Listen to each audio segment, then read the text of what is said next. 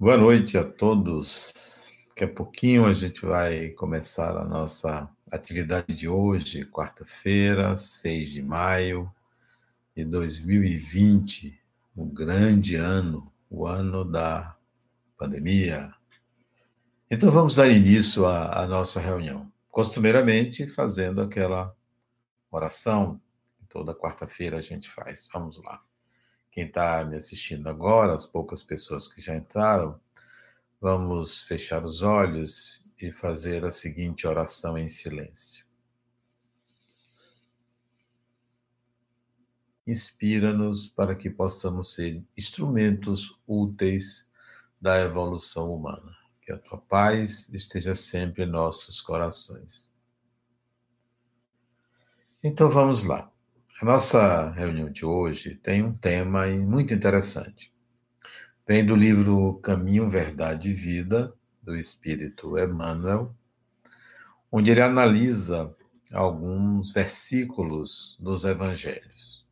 Hoje, o capítulo é o 92 do livro, onde Emmanuel analisa é, um versículo do Evangelho de João, não sei se vocês se lembram, João era chamado discípulo amado, era o mais jovem, era um adolescente à época de Jesus, então ele atendeu ao chamado muito cedo.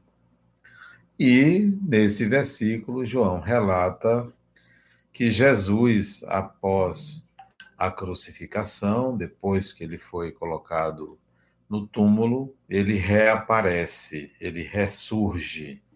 E, e a primeira pessoa que o viu, após ele ressurgir, foi Maria Madalena. Então ele relata isso. E Emmanuel analisa que razão teria Jesus para aparecer primeiro a Madalena. Não foi a sua mãe, não foi a nenhum dos discípulos, nenhum dos apóstolos, melhor dizendo, não foi nem ao próprio João, nem a Pedro, nenhum deles, foi a ela que ele apareceu, né? Então, Emmanuel analisa que símbolo é esse? O que quis Jesus deixar como lição por aparecer primeiro a ela? E eu acrescento, embora não conste na análise de Emmanuel, já acrescento, porque há uma mulher, quando a época de Jesus a mulher não tinha qualquer destaque social ou pessoal. Mas ele apareceu primeiro a uma mulher, e essa mulher foi Maria Madalena. E Emmanuel, analisando o capítulo, ele coloca que Maria Madalena tinha uma vida irregular. Segundo ele, ela agredia o próprio corpo, eram agressões ao corpo. Disse que ela foi prostituta. Então, ela estava ali e ele apareceu a ela. É um, é um símbolo muito importante. E Emmanuel vai dizer que isso demonstra que a mensagem de Jesus, a mensagem do Evangelho, veio para todas as pessoas indiscriminadamente e não apenas aos sábios, aos amigos, a este ou aquele grupo de pessoas que ela simbolizava a diversidade humana. Essa é, essa é a análise que Emmanuel faz, extremamente válida, extremamente coerente para aquele que, deseja trazer uma mensagem. Mas observe algo importante nesta é, passagem do Evangelho de João. A razão de Jesus ter aparecido primeiro a Madalena.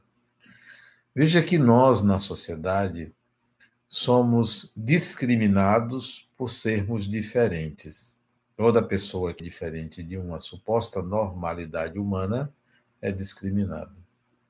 Ao mesmo tempo, todas as pessoas que têm que são diferentes são enquadradas como seres humanos. De um lado, a unidade humana, de outro lado, o respeito à diversidade. São paradoxos a união desses opostos. Ou nós somos diferentes e devemos ser tratados diferentemente, ou nós somos iguais e devemos ser tratados como iguais. É claro que nós somos diferentes. Cada ser humano é uma unidade. Cada ser humano é uma singularidade. Não há ninguém igual a ninguém. A unidade que se fala, a igualdade de que se fala, é a igualdade de direitos e a igualdade de deveres. Mas há que se respeitar a diversidade, a diversidade humana. Não aquela diversidade tão somente de uma característica.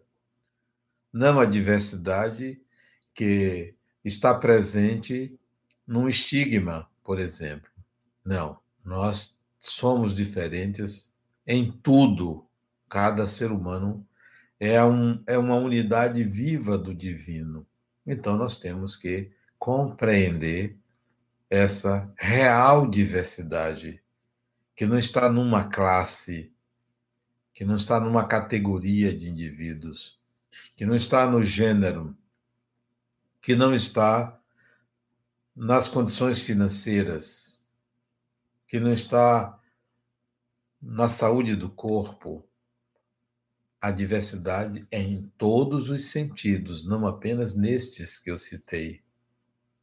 Todo ser humano é uma unidade viva do divino, então somos diferentes. Como tratar igualmente seres diferentes?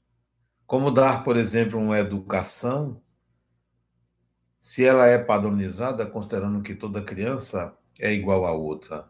Não é até mesmo a capacidade de reter, de absorver, precisa ser utilizada, precisa ser passada de modos diferentes, pedagogias diferentes. Há crianças que nascem com uma competência, com uma subjetividade muito grande, com uma capacidade artística muito grande, que tudo aquilo que é passado de forma cognitiva, lógica, racional, sofre uma degradação porque a capacidade de recepção daquele modo é inferior a outra forma, como, por exemplo, a partir de uma imagem, de um filme ou algo parecido. Então, nós temos que considerar as diferenças. O difícil é isso. É você tratar uma coletividade diferenciadamente. Ah, é uma tentativa, mas a gente precisa aprender a fazer isso. O outro detalhe é que as religiões também fazem isso. Trazem preconceitos, pregam a igualdade, mas fazem opção por uma determinada classe de indivíduos. Atende àquele segmento e não atende aquele outro. Faz preferência por uma categoria ou por uma classe social e não por outra. Mas prega algo que, que é a unidade. Os paradoxos estão presentes na sociedade. A dificuldade é muito grande. Como a gente pode, então, é, resolver esse dilema da diversidade e da unidade, da coletividade e do indivíduo? Primeiro é preciso que o ser humano, você, eu, todos nós, cada um de nós, encontre não somente o que nos iguala, mas encontre, sobretudo, o que lhe torna diferente. Não para você querer que todos sejam diferentes, porém iguais a você, mas que a sua diferença lhe legitime como espírito, já que todos somos espíritos imortais, mas cada um na sua singularidade. Então encontre sua singularidade, algo que você é e eu não sou. O outro não é seu pai, sua mãe, seu irmão, seu filho, seu marido, sua mulher, seu companheiro, sua companheira. Não são. É preciso que você encontre a sua diferença. Você encontre. Tenha em si, tenha na sua consciência quem você é, o que você é, o que lhe distingue de qualquer outro ser humano. O que só você é. É fundamental isso. Enquanto você não encontrar essa singularidade, você vai querer que todos pensem como você. Porque você não encontrou sua singularidade, você está apenas querendo legitimar um modo de ser aceitável por todos. Encontre a sua singularidade, que só você é. Não é seu nome, não é seu RG, não é seu CPF, não é seu endereço, não é sua filiação, não é sua história de vida, não é por onde você passou, não é por onde você viajou, não é o que você conquistou, não é o que você tem.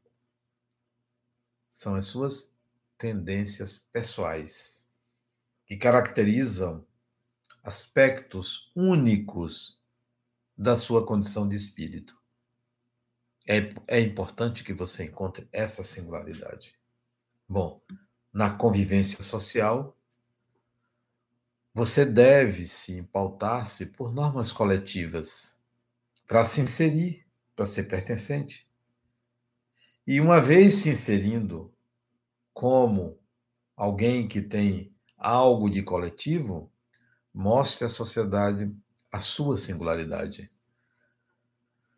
Porque ela poderá fazer a diferença. Poderá fazer a diferença. Se a sua singularidade apresentar habilidades, valores melhores do que o da sociedade, você vai contribuir para melhorar a sociedade.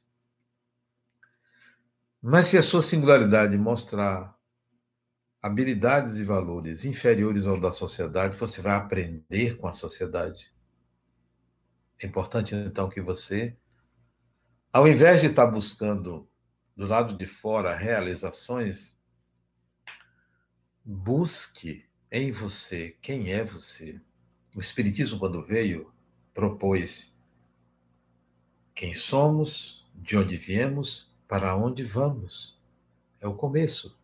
Somos espíritos imortais, continuamos espíritos e vamos para a dimensão espiritual. Retornamos um dia à dimensão material.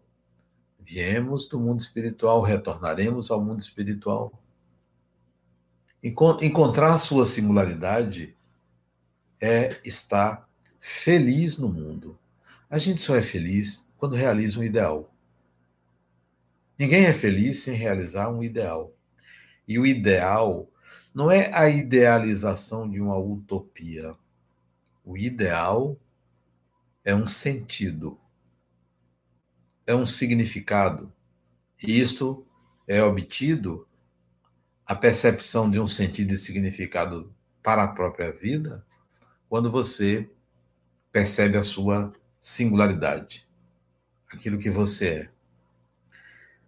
Nesse sentido, a solução para também para você conseguir olhar as pessoas como unidades vivas do divino ou unidades divinas vivas é importante que você não discrimine a ninguém. Discriminar não é, de forma alguma, é, tratar todo mundo como igual. Não discriminar é não excluir. Não exclua ninguém. Nós temos a, a habilidade negativa de julgar o outro e comparar. Todo julgamento é uma comparação.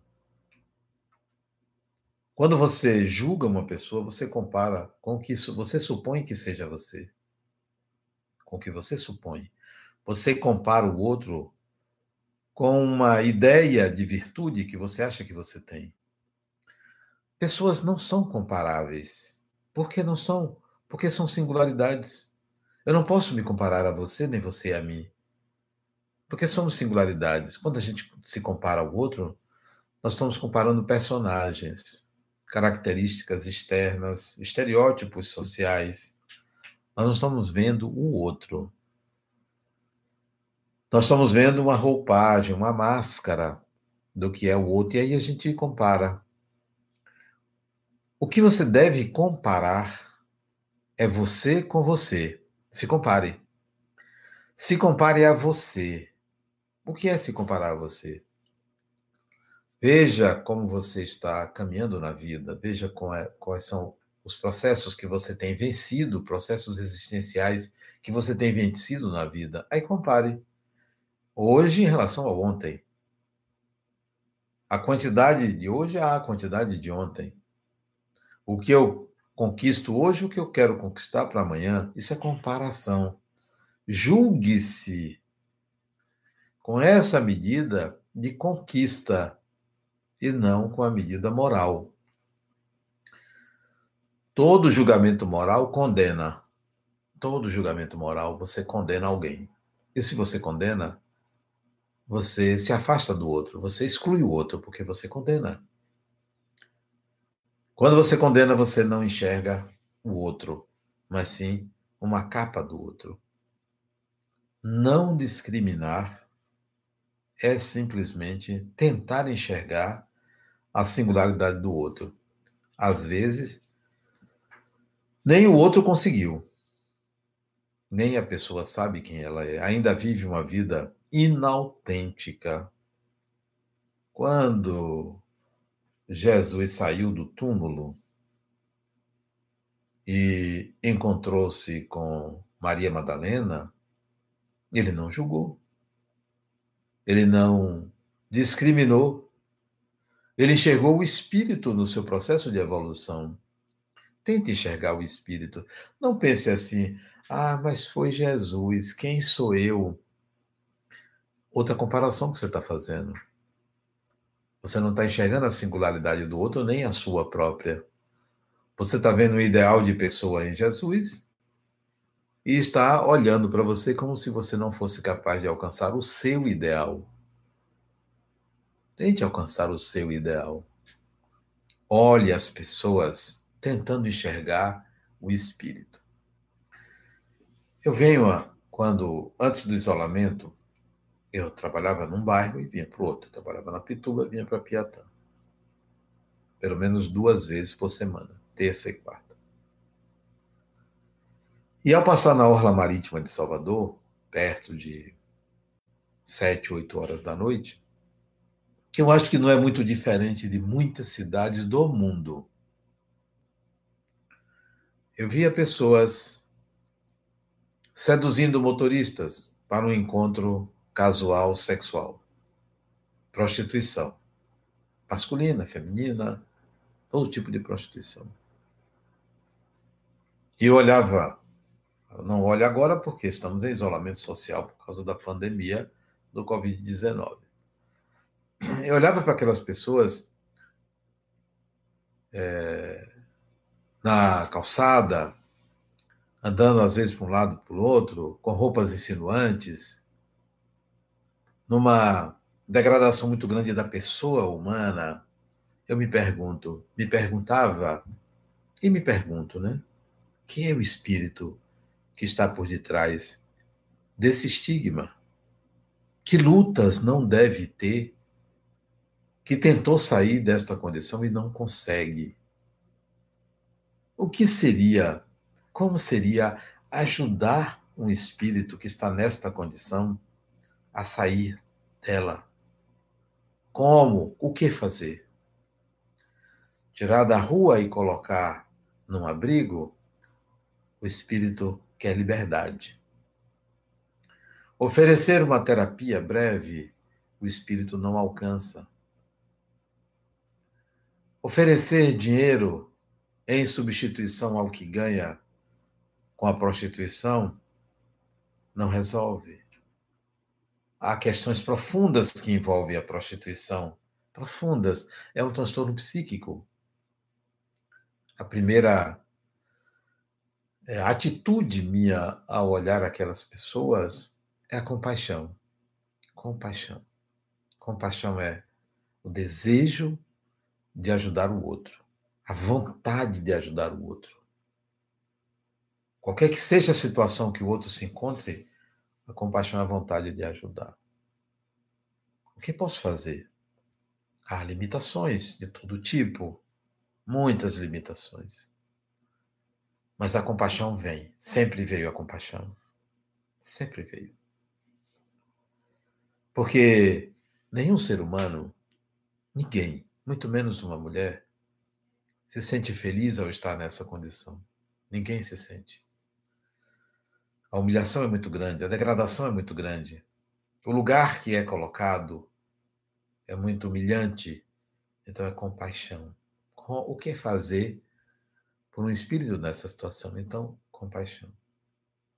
Depois, a, o pensamento é que luta não trava esse espírito consigo mesmo. No interior da sua mente, da sua consciência, que vetores não são lancinantes ali dentro que justificam tamanha humilhação e sofrimento. O que está por detrás disso? Abandono? O que está por detrás disso? humilhações e sofrimentos e agressões sofridas, desequilíbrio energético no chakra genésico, são muitas justificativas que a gente pode encontrar que se passa no interior da alma humana, do ser humano. Mas a última coisa que a gente deve fazer é discriminar. Não lançar um olhar de compaixão e um desejo de ajudar é, é um crime. Qualquer pessoa que esteja numa situação considerada de erro, de equívoco, merece de nós compaixão, absoluta compaixão, ao invés de discriminar. Outros temem, temem ser julgados, se forem pegos conversando com uma pessoa que seja numa situação dessa se passa perto, passam longe, distantes, desviam o olhar. Outros jogariam pedra, acham que é que é pouca vergonha. Não, são espíritos que lutam, porque toda forma de degradação humilha a pessoa, faz ela sofrer. Então, deixemos os julgamentos de lado. Deixe os julgamentos de lado. Quem quer que você veja numa condição que você recriminaria em você, tente entender o que se passa, que história está por detrás daquele indivíduo, daquela pessoa. Então, quando Jesus apareceu a Maria Madalena, nada disso. Ele levou em consideração o que ela viveu, o que ela fez, era um ser humano, simplesmente um ser humano que ali estava e ficou surpresa. Ela disse: Rabone, isto é, mestre. Ela ficou surpresa. Sim. Não fique surpreso ou surpresa com você mesma quando você for tocado ou tocada pela compaixão ante uma pessoa que não sabe como resolver um conflito é, dá uma sensação de impotência, o que, que eu posso fazer? Nós podemos fazer. Você pode fazer, sim, desculpe, algo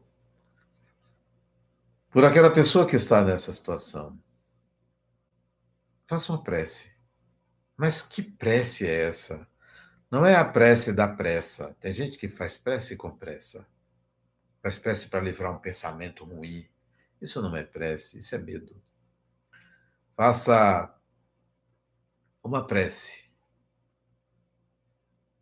Sabe qual é a prece que você pode fazer? Quando eu vejo duas pessoas brigando, discutindo, eu fico assim pensando, não quem tem razão. Porque uma briga às vezes é boa. Às vezes vale a pena você discutir com uma pessoa, nem sempre a gente deve se calar. Às vezes é bom discordar, é bom, não é ruim não. O que é ruim é quando a gente quer prejudicar o outro, isso é ruim mas discordar do outro não é um mal. Às vezes, quando eu vejo duas pessoas brigando, discutindo, eu fico pensando assim: olha como é a minha oração. Tomara que os dois encontrem uma terceira opinião. Tomara, essa é a minha oração.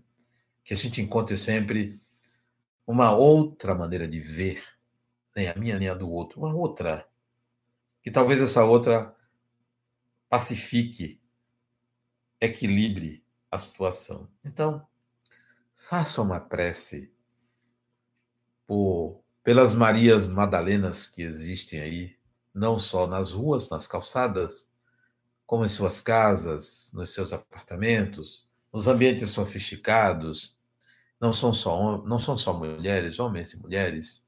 Às vezes a gente se prostitui de outra forma, se vende de outra maneira.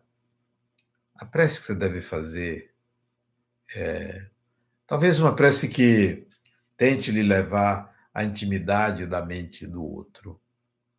Eleve o seu pensamento ao divino e diga assim: gostaria muito que fulano, fulano, que aquela pessoa encontrasse uma âncora, uma base, uma luz dentro de si mesma que lhe dê suporte para lutar contra forças que a aprisionam. Essa é a oração. Gostaria muito, né? E às vezes uma palavra, um olhar pode ser suficiente para você contribuir para que uma pessoa saia de uma situação difícil, ruim, né? É, é extremamente difícil você saber o que quer o ser humano, mas independentemente do que o ser humano quer, ofereça algo que você mesmo deseja no fundo de você, que é o amor, no formato de compaixão. Porque amar uma pessoa não é uma coisa simples, né? Então, ofereça compaixão. O desejo de. O desejo de mobiliza energias, mobiliza fluidos na direção da pessoa. Não, não faça opção por um tipo, por uma categoria. Faça opção por todas as pessoas, porque o ser humano, em qualquer condição que esteja, tem a sua ferida, tem a sua dor, tem o seu desejo não realizado, tem a sua dúvida. Qualquer que seja o ser humano, do mais rico ao mais pobre, não faça opção pelos ricos, nem opção pelos pobres. Não faça opção pelos doentes, nem pelos saudáveis. Não faça opção pelos brancos, nem pelos negros, nem amarelos, nem cor-de-rosa. Nem pelos homens, nem pelas mulheres. Faça opção pelo espírito. O espírito é o espírito. E o espiritismo, o espírito não é o mesmo. Quando eu digo espírito, eu estou falando aquele espírito. Aquele espírito é diferente daquele outro. Você é um espírito diferente de mim. Porque Deus não fez clones, fez unidades vivas. Você é uma unidade viva. A mim, a mim não importa se você chegar lá no Centro Espírita Harmonia, o que você fez do seu passado. Não importa. Importa agora. O que, é que você quer? Como você quer viver? Aqui eu ofereço a oportunidade de você viver uma maneira, uma forma. Não, não me conte quem você foi. Não precisa se confessar. Se confesse a você mesmo. Você que sabe quem você é. Não adianta você me falar do seu passado querendo a minha absolvição, a minha punição, ou a minha concordância. Seu passado lhe pertence. E só pertence a você, não pertence a mim. Só me, só me conte seu passado se for necessário para que eu possa oferecer mais ainda. Mas venha, arregace as mãos e toque a vida. Então, Jesus, ao se colocar ali frente a Madalena, Mostrou a ela a imortalidade do espírito. Ó, estou aqui. A morte não é o fim, não existe. A morte é do personagem. O personagem Jesus morreu. Agora eu vou viver uma outra realidade. E toque você sua vida. Toque você sua vida. Isso quer dizer que você, essa posição de Jesus, quer dizer que você não deve ficar se culpando pelo passado. Não deve. Se culpar evoque a ignorância. Não, eu não errei. Eu acreditava que aquela era a melhor maneira de viver, de agir, de fazer. Se prejudiquei foi pensando assim. Mas se me apontar uma melhor maneira de fazer, farei. Pense assim. Eu tenho uma paciente que ela fez um aborto. Algo talvez comum e que vocês não sabem que isso sempre foi comum no passado e hoje ainda é comum. Muitas pessoas fazem. E ela adquiriu uma culpa muito grande, muito grande. Não conseguiu se perdoar por isso. Ela era casada e teve três filhos. O que ela fez para se redimir da culpa? O primeiro filho que nasceu, ela cercou ele de todos os mimos possíveis para compensar o que ela havia feito antes. E eu disse a ela que isso não era justo, ela ter feito isso com o filho dela. Não era justo. Talvez ele precisasse, mas não era justo. Existia uma outra maneira dela resolver a questão. Era entender que o passado dela é revestido de ignorância. Ela fez por ignorância, porque se ela encontrasse um outro meio de resolver essa questão, ela faria. Então não pense dessa maneira. Que muito provavelmente o espírito que não teve a oportunidade de nascer naquele período é um desses três filhos que você tem, então não ficou desamparado, talvez até o primeiro. Pegue a sua culpa e dê um outro significado. Dê um outro significado.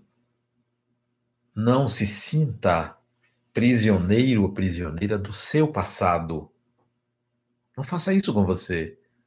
Não existe um Deus punitivo. Você não vai pagar por isso. Você é o que você é. Ninguém vai ter um ajuste de contas. Não, você é o que você é isto. Você é aquilo. Não tem ajuste de contas. Porque o que você vai viver é o que você é. Você não vai viver um pagamento futuro de algo passado.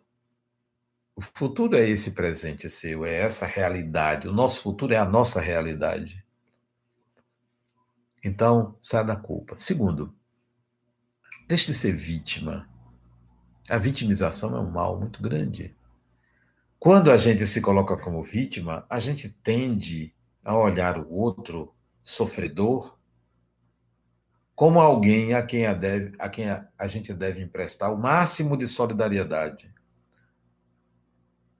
Quando a gente não enxerga o mendigo que existe em nós, a gente quer ajudar o mendigo do lado de fora, sem entender que o mendigo é você. Quando você quer ajudar um doente, não se esqueça, o doente é você. Nós projetamos do lado de fora o que nós somos. Então, sai da vítima. Não tem vítima. Na Terra não tem vítima. Ninguém é vítima. Ninguém é vítima de ninguém. Ninguém é vítima de ninguém. Nós somos vítimas da nossa ignorância. Olha aí a pandemia um vírus, um RNA com uma proteína que o envolve, causa um pânico enorme, um medo sem tamanho. Aflora a sombra, os medo, medo de morrer, medo de ser contaminado, medo de perder tudo, medo disso, medo daquilo. Calma, é só um vírus, é só um fenômeno biológico. Aprenda a se adaptar à realidade. Aprenda a se adaptar.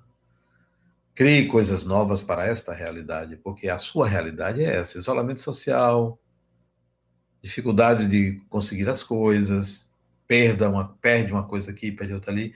Isso é do humano, isso é do nosso nível de evolução. Não é castigo divino, não. Não acredite nisso. Não é. É um fenômeno biológico, natural, como um tsunami, como um terremoto. Não tem nada de castigo. É a Terra em movimento. É a biosfera em movimento. É só isso. Agora, vai resolvendo sua vida, se adapte e tal. Esqueça o medo, não tem medo, não. Desencarnar é qualquer dia, qualquer momento, qualquer hora. E muito provavelmente sua hora não é agora. Muito provavelmente. A hora de muita gente não é agora. Há uma, uma epidemia de bater o terror, porque isto vende, isso provoca audiência. Sim, Existem desencarnações por causa do Covid? Tem, mas não são mais do que as desencarnações de todo dia na Terra. Não são mais. Até porque quem está desencarnando pelo Covid é uma honra. Porque se não fosse o Covid, não tinha vaga em hospital, não tinha esse atendimento VIP. Quem está desencarnando, está desencarnando, atendimento VIP. Desencarna aqui os melhores recursos possíveis para atender a pessoa, desencarna com todos os cuidados médicos, até mesmo sobrecarregando os médicos. Quando chega do outro lado, uma equipe está esperando aquela pessoa, olha, de atendimento VIP, desencarnar pelo Covid. Se não fosse o Covid, ia desencarnar aí de qualquer jeito, né? Entrando na fila para desencarnar. Relaxem, relaxem. Serenidade ante isto. Você pode estar pensando, ah, mas é porque você você está eh, é, ganhando que nada. Como profissional liberal, todo mundo perde. Perco, clientela vai lá para baixo. Relaxa. Denal, é? Mude seu padrão de vida. E vai tocando o que é possível. Vou me angustiar por isso? Não, a vida continua. A face a face Aquele momento de Jesus com Madalena é o seu momento com qualquer ser humano. Trate como espírito. Se está vestido, se está bem vestido, trate como espírito. Se está maltrapilho, trate como espírito. Se está querendo lhe prejudicar, trate como espírito. Se está querendo lhe beneficiar, trate como espírito. O que é tratar como espírito? Sempre se pergunte: quem é que está por detrás desta máscara? Quem é que está por detrás desse personagem? Quem é esta pessoa, espírito? Essa é a minha pergunta. Porque você não sabe quem é aquele espírito que está ali naquela condição que você recriminaria em outra época. Que você até rejeitaria contato. Não, não, o ser humano não precisa ser rejeitado, o ser humano precisa ser compreendido. Compreendido. Olhe para o outro com um olhar de compaixão. Não porque você é um santo, até porque não existe santo, né? São pessoas. Não porque você é mais evoluído, não, porque você está em busca da sua singularidade. As pessoas estão ansiosas por encontrar Deus. Não vão encontrar. Não se encontra o que não é humano. Você só encontra o que é humano. O extra-humano, o supra-humano, você não pode encontrar. Você não tem implementos, faculdades para isso. Então, procurar Deus é um estágio, é um nível de compreensão da realidade. Aí tem aqueles que vão buscar Deus, estão num determinado nível. É o seguinte, em vez de você ir buscar Deus, fique no seu nível de tentar se encontrar. Se encontrar assim, ah, cara, quem, quem sou eu mesmo? Que ninguém sabe, porque todo mundo sabe o que eu mostro. Mas ninguém sabe o que eu não mostro, e nem eu mesmo sei o que está no meu inconsciente. Então, Vá em busca de você mesmo. Quando Madalena resolveu seguir Jesus, ela tinha um propósito. Ela estava numa vida sofrida, estava numa condição degradante. Ela resolveu procurar Jesus. Mulher. Isto é, naquela época, não foi aceito. Você vê, Jesus não chamou nenhuma mulher. Não tinha apóstolo lá. Tinha só apóstolos, só eram homens. Não tinha mulher. Então ela ficava na retaguarda. Acompanhava na retaguarda. Discriminada que era. Não só por ser mulher, e quando sabiam a vida dela em Magdala, discriminava mais ainda. Mas ela foi firme, persistente ali na vida dela, fazendo o que lhe competia fazer, buscando-se. Busque-se Ao invés de estar querendo olhar a vida alheia, busque-se. Buscar-se é encontrar a diferença. Tem gente que quer ser igual ao outro. Não. Eu, algumas coisas, eu quero ser igual. Para mim, seria, mas com a consciência de que eu sou diferente, porque o outro também é diferente. Não é porque eu sou o diferente, não. É porque eu, como o outro, tenho a minha diferença. Observe isso. Quais são as suas diferenças? Não são diferenças anatômicas, físicas, sociais. São diferenças nas tendências. Tendências são macrovias por onde o espírito transita. São caminhos existenciais, não de uma vida, de várias vidas, tendências. Vá buscar. Você não precisa estar fazendo regressão de memória, não. Olhe as respostas da vida a você. Olhe as recompensas que a vida lhe dá. Olhe as pedras que se colocam no seu caminho. Não é só as pedras, não, as recompensas também. Olhe as cores que a vida mostra a você. Olhe as pessoas que a vida apresenta a você, que entram no seu caminho. Vão revelar suas tendências, as tendências do espírito. Madalena representa o espírito liberto, livre. Faça a minha escolha. Não me escondo da vida. Não se esconda. Não se esconda de ninguém. Procure ser transparente, né? Mostre suas fragilidades, mostre seus potenciais, mostre um pouco de você para que o outro saiba com quem está lidando. E olhe lá, nem sempre sabe, nem sempre consegue saber. Uma vez, uma pessoa me procurou no centro para reclamar de mim, procurou em particular, para apontar um defeito meu. E era real o defeito que ela apontou. Mas só que ela não ficou só em apontar o defeito meu. Porque tenho alguns. Não muitos, mas tenho alguns. Ela começou a me agredir, a criar coisas que eu não são de mim. Eu ouvi, ouvi, ouvi, ouvi, reclamou. Até alegou que eu é, recriminava ela até com olhar. Muita projeção, sabe? A gente projeta muito no outro o que não enxergamos em nós, sobretudo quando estamos no calor da emoção. Ela projetou muito em mim, então eu ouvi. Ela terminou de falar e eu coloquei para ela: Fulana, o que, você quer de mim? Me peça que eu dou. O que, você quer? Eu posso te dar. Você não precisa derrubar a árvore para pegar o fruto. Pegue o fruto. O que, você quer? Não, olha, eu, eu tudo isso que você disse de mim é até possível que seja, mas eu não tenho nada contra você. Nada, absolutamente nada. Você tem uma pessoa que eu gosto de trabalhar, é competente, mas não, não sou eu o seu problema, não sou eu. Não é a mim que você deve eleger como centro do que lhe acontece. Olhe para você, procure-se. Se você precisar de minha ajuda, eu te ajudo a você se encontrar. O que você quer de mim? Eu vou te dar. Se tiver ao meu alcance, eu lhe dou. Então, quando você se sentir nesta condição de ser julgada, julgado pelo outro, não devolva.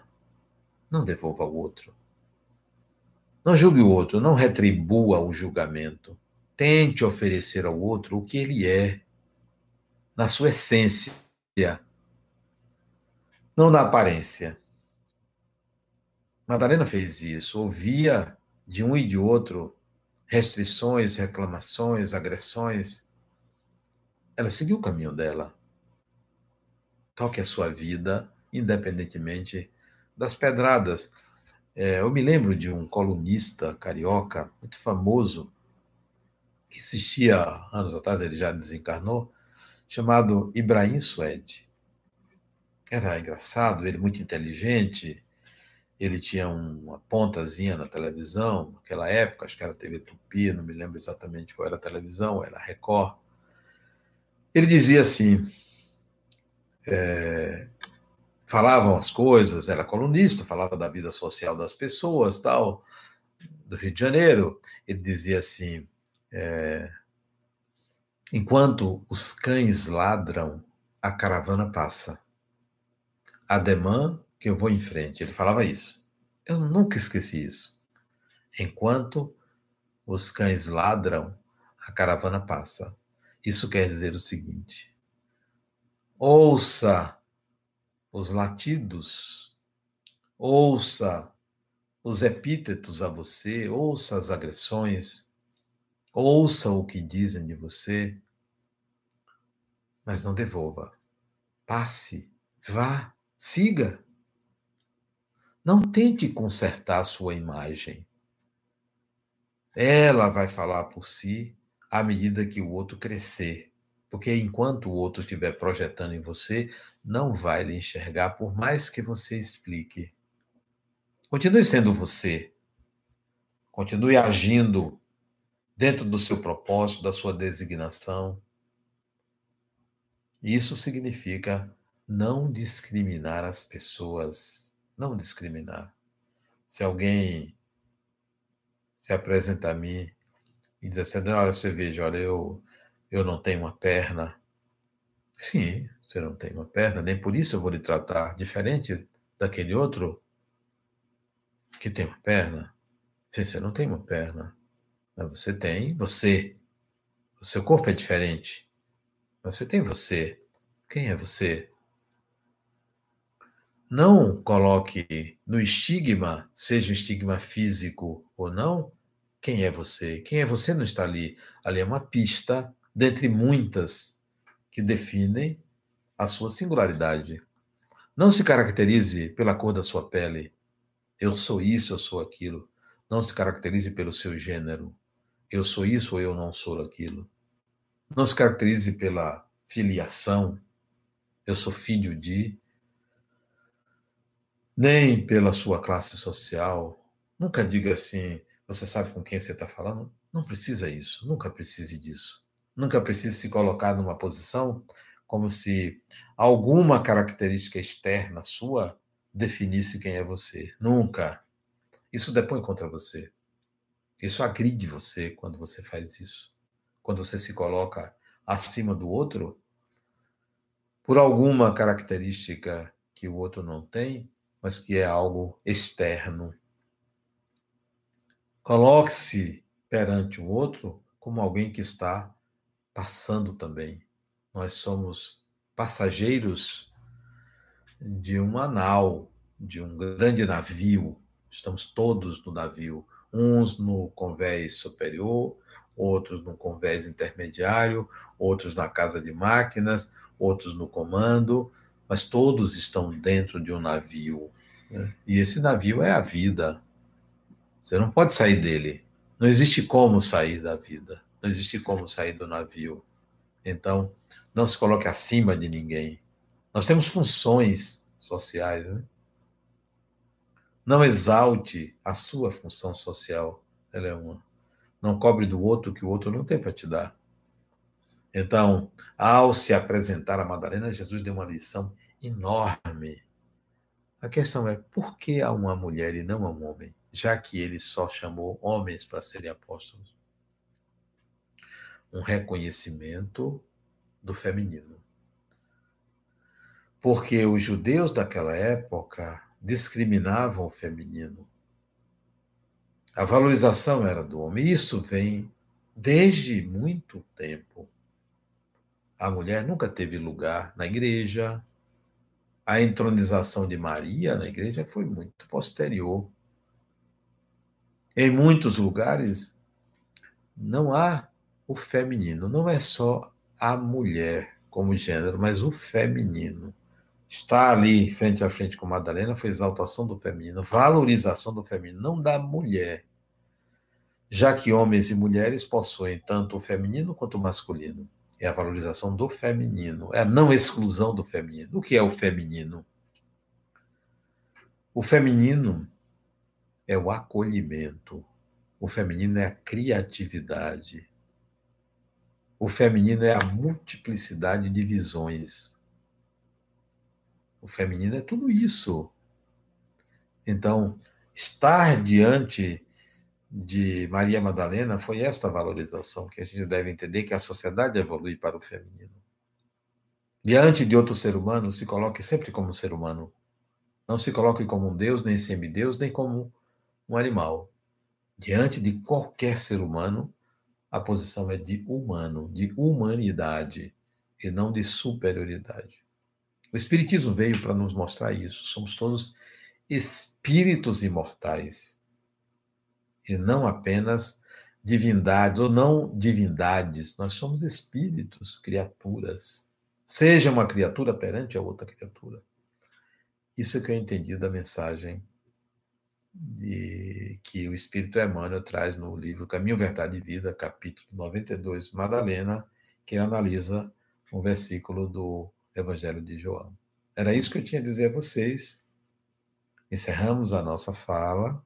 Vamos fazer uma oração, até mesmo para acalmar os nossos ânimos e a nossa ansiedade ou medo diante dessa situação global. Isso passa, como tudo passa. Isso passa. Toque a vida. Feche os olhos e faça a seguinte oração. Amigo e mestre Jesus, mais uma vez agradecemos por este momento de convívio e te pedimos que nos inspire para, diante daqueles que se encontram em sofrimento, sejamos os que podem aliviar ou contribuir para a mitigação desse sofrimento. Que a compaixão esteja sempre em nossa consciência. Que a tua paz nos acompanhe hoje e sempre. Então, amigos, obrigado pela sua presença. Não se esqueça que o Centro Espírita Harmonia continua com suas palestras de quarta, de quinta, de sexta e de sábado de manhã e a ULI também. Amanhã, às 8 horas, eu estarei de novo com a palestra das quintas-feiras. Muita paz.